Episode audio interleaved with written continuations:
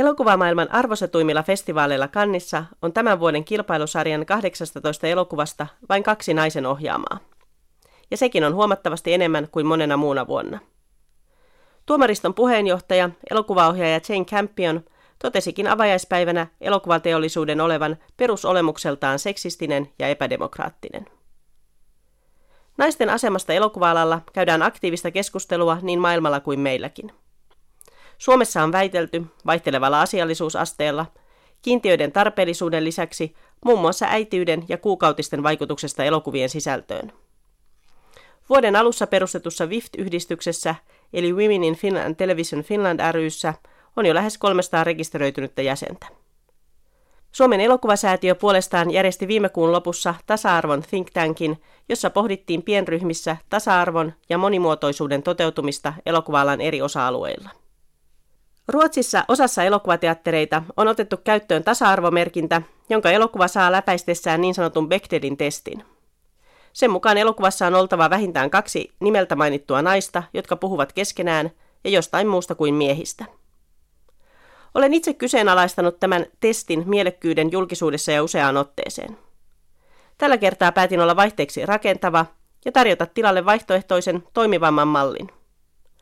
Luovutan siis yleiseen käyttöön vapaasti edelleen kehitettäväksi itse laatimani viisikohtaisen kysymyssarjan sen selvittämiseksi, onko elokuvan maailmankuva tasa-arvoinen. Olkaapa hyvä, tässä on kanttelin testi. 1. Kenen tunnetta ja tahtotilaa seurataan?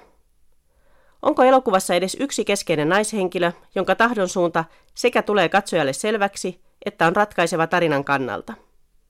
Onko elokuvassa edes yksi keskeinen naishenkilö, jonka tunteisiin pystymme samastumaan? Käsitelläänkö yleisinhimilliset teemat molempien sukupuolten vai ainoastaan miespuolisten henkilöiden kautta? 2. Kuka toimii, kenen puolesta?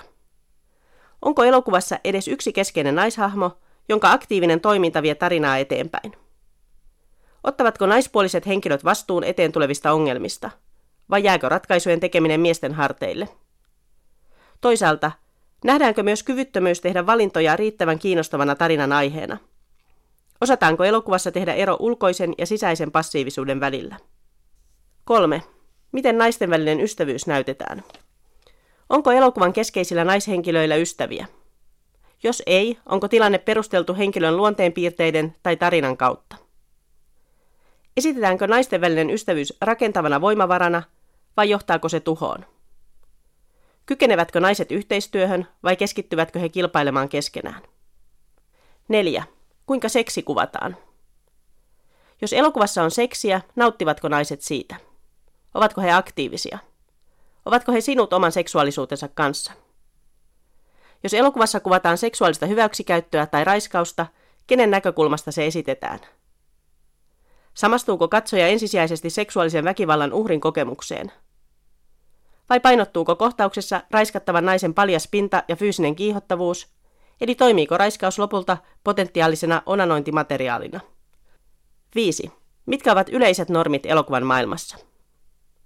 Jos kyseessä on tähän päivään sijoittuva elokuva, millaisena nykyyhteiskunta näyttäytyy? Onko keskeisissä henkilöhahmoissa eri etnisiin taustoihin, sukupuolisiin ja muihin vähemmistöihin kuuluvia ihmisiä?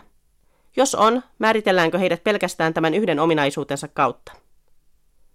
Miten sukupuolijakauma näkyy valta-asemassa olevissa henkilöissä? Esitetäänkö tietyn ammattiryhmän edustajat kategorisesti joku miehinä tai naisina? Pönkittääkö vai kyseenalaistaako roolitus ja tai kuvauspaikkojen valinta vallitsevia stereotypioita? En väitä, että nämä kysymykset ovat ainoat oikeat elokuvan tasa-arvoista ihmiskuvaa määriteltäessä.